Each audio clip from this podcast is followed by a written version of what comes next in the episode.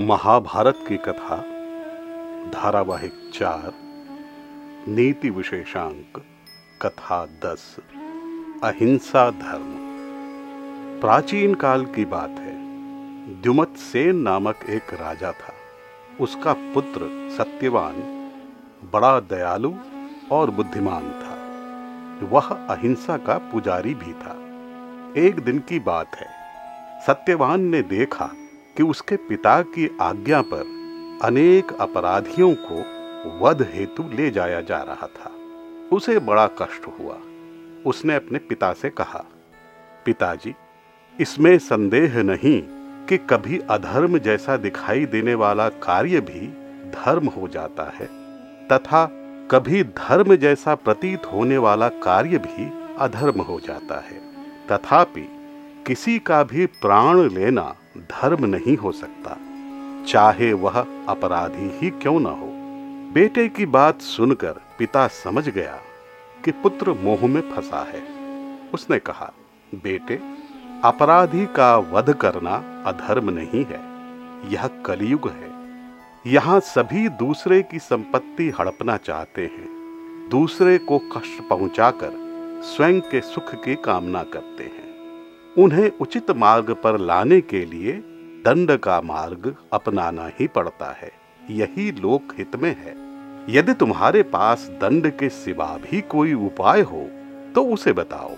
पिता की बात सुनकर सत्यवान ने कहा, पिताजी, चाहे कोई भी मार्ग हम अपना लें, किंतु किसी भी परिस्थिति में प्राण दंड अंतिम उपाय ही होना चाहिए। आप विचार करें कि जब किसी का वध होता है तब उसके साथ अनेक निरपराध भी काल का ग्रास बन जाते हैं। तात्पर्य यह है कि उसके माता पिता उसकी पत्नी, उसके बच्चे सभी दुख झेलते हैं, जबकि उनका कोई दोष नहीं होता। वस्तुतः ऐसे अपराधियों को सुधरने का अवसर अवश्य देना चाहिए। अनेक बार सत्संग से उन्हें सुधरते देखा गया है। यदि कोई बार बार अपराध करे, तभी उसे दंड देना चाहिए, अन्यथा नहीं। द्युमत सेन को प्रतीत हुआ कि पुत्र को वास्तविकता की जानकारी कम है। अतः उन्होंने कहा, बेटे, प्रजा को धर्म की मर्यादा के भीतर रखना राजा का कर्तव्य है। यदि लुटेरों का वध न किया गया तो वे प्रजा को कष्ट पहुंचाते हैं। जो बातें तुमने कही वे पहले के लोगों के लिए उचित थी, क्योंकि तब उनके स्वभाव कोमल हुआ करते थे। वे सत्य में रुचि रखते थे, उनमें क्रोध एवं द्रोह की मात्रा कम थी। अब अपराधी प्रवृत्ति बढ़ने लगी है। पहले जुर्माने का दंड देकर उन्हें उचित मार्ग पर लाने का नियम था, क्योंकि वे मात्र भटके पथिक थे, किंतु अब सब कुछ सुनियोजित है। अपराध करने वाला अपनी प्रवृत्ति के कारण अपराधी है। वह अपने मार्ग से हटने को तैयार नहीं। अतः वध का दंड ही उनके लिए कहा गया है, ताकि अन्य उनके मार्ग का अनुसरण न करें। जो लुटेरे मरघट में जाकर मुर्दे के भी जेवर उतार लेते हैं, उनसे क्या अपेक्षा की जा सकती है?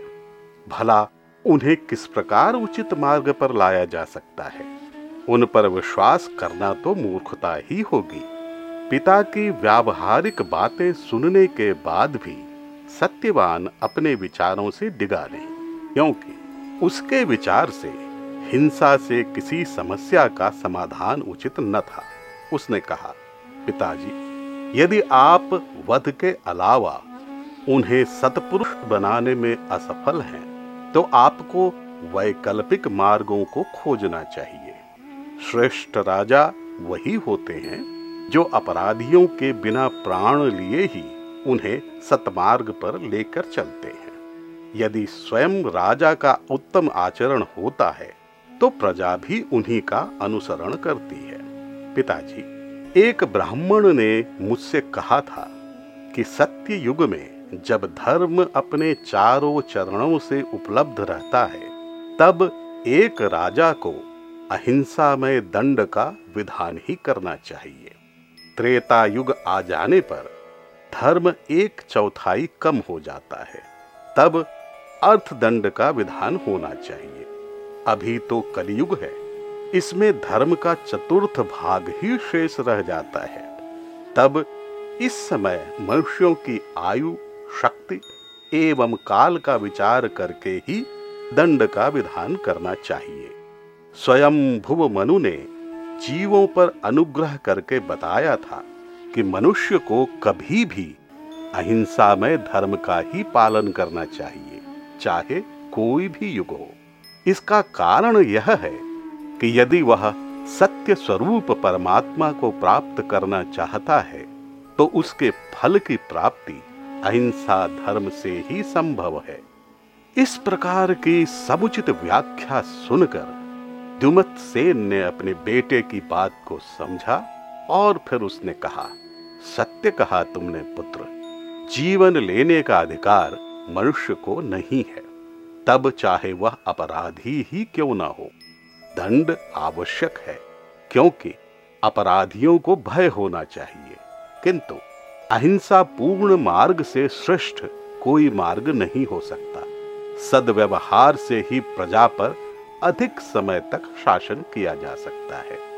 अहिंसा का मार्ग सर्वोत्तम कहा गया है। यह सामाजिक जीवन हेतु आवश्यक माना गया है। जब तक आवश्यक न हो जाए प्राण दंड से बचना ही श्रेष्ठ माना गया है।